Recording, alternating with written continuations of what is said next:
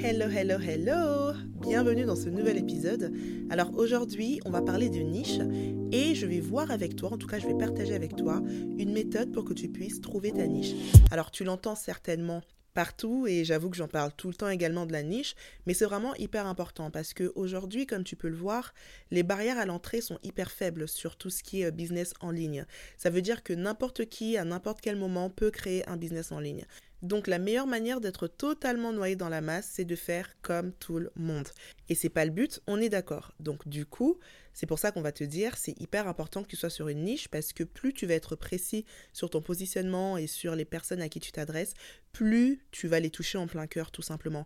Plus elles vont reconnaître ton message et plus ben elles vont passer à l'acte d'achat parce que tout d'un coup ce que tu proposes correspond vraiment à ce que à ce qu'ils veulent et à ce qu'ils cherchent. Du coup, pour t'arrêter sur une niche, on va travailler en trois étapes. En fait, ça va être un petit peu comme un entonnoir où on va commencer très large en haut et plus on descend, plus on va affiner notre niche, affiner finalement ce qu'on va proposer. Alors, tout d'abord, tu dois t'arrêter sur une industrie. Peu importe le domaine dans lequel tu te trouves, il faut que tu choisisses une industrie. Par exemple, si je prends mon cas, on va dire que je suis dans l'industrie de la formation en ligne ou encore euh, du coaching. Dans cette industrie, on peut trouver plein de déclinaisons finalement. Vous allez avoir des business coach, des Instagram coach, des money coach, des mindset coach, des euh, coachs en immobilier, etc., etc. Donc on voit qu'on a le global, l'industrie générale, la formation en ligne, et ensuite on a déjà des niches parce que on a des positionnements bien précis. Un coach business ne fera pas la même chose qu'un coach Instagram, qui ne fera pas la même chose qu'un coach mindset, qui ne fera pas la même chose qu'un coach en développement personnel, etc.. Donc le fait de choisir déjà son créneau, c'est une manière de se nicher. C'est bien, mais on peut aller plus loin. On va dire que là, on est à l'étape 1, donc on est euh, au premier niveau. Le but ici va déjà être de se positionner. Est-ce que tu es un coach business ou tu es un coach mindset, tu es un coach développement personnel? Donc, si je reste sur mon cas, encore une fois, on est dans la catégorie business.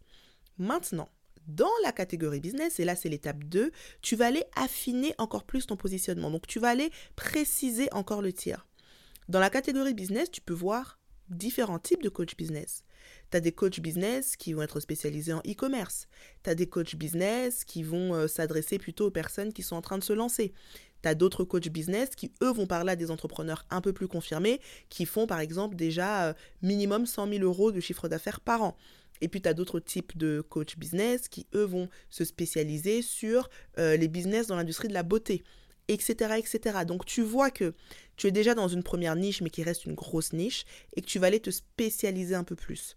Moi, ce que j'ai choisi de faire, c'est de m'intéresser uniquement à tout ce qui est business en ligne slash produits digitaux, c'est-à-dire un type de business bien particulier. Si tu vends des produits physiques, le contenu que je te propose, les formations que je te propose ne vont pas te correspondre parce que je suis spécialisée sur les produits digitaux ou encore les produits numériques. Moi, mon truc, c'est d'aider les personnes qui veulent lancer un business ou un side business sans sacrifier leur temps ni leur énergie. On va donc se spécialiser sur les types de produits qu'on peut automatiser. C'est super compliqué d'automatiser une marque de vêtements.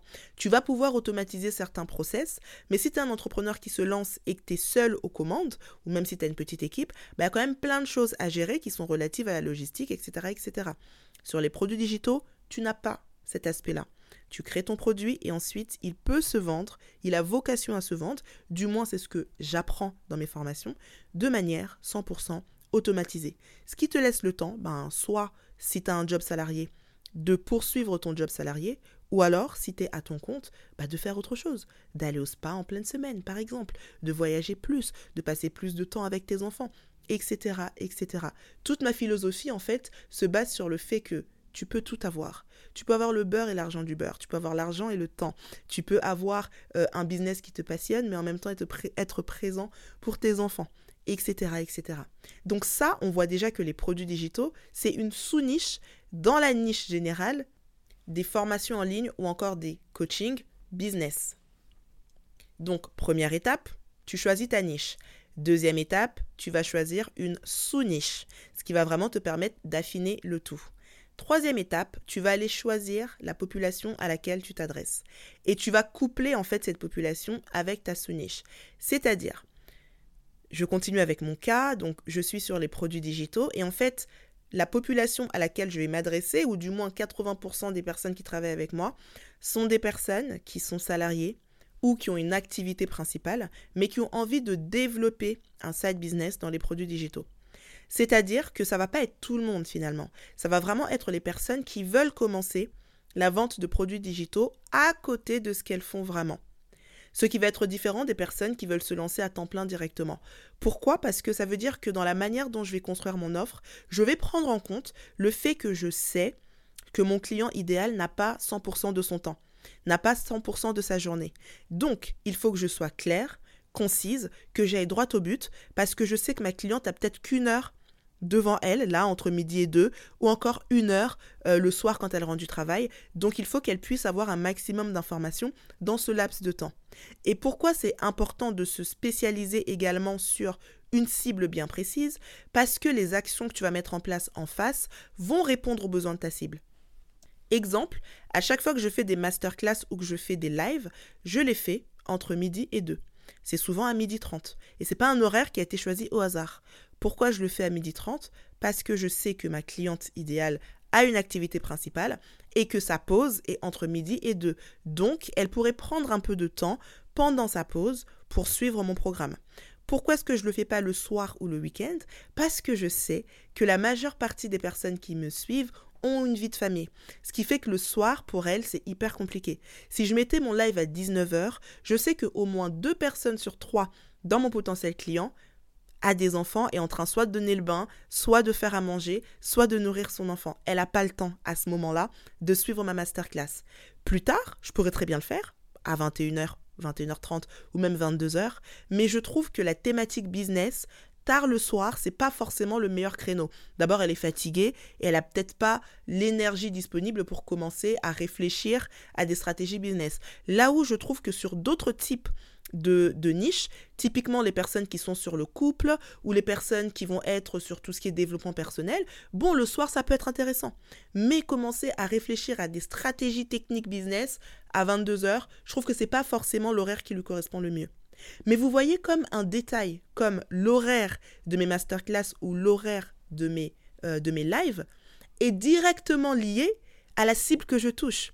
Donc, ce qui veut dire que les stratégies marketing que tu vas mettre en place vont être liées à la personne que tu touches. Donc, c'est hyper important que tu t'arrêtes dès maintenant sur une cible bien précise parce que toute ta stratégie va découler de cette cible-là. Oui, tu l'auras compris, il n'y a rien qui est fait au hasard.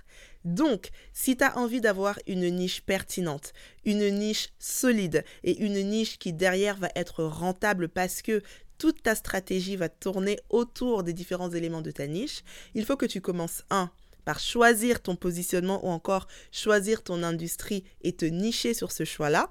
Deuxièmement, te sous-nicher.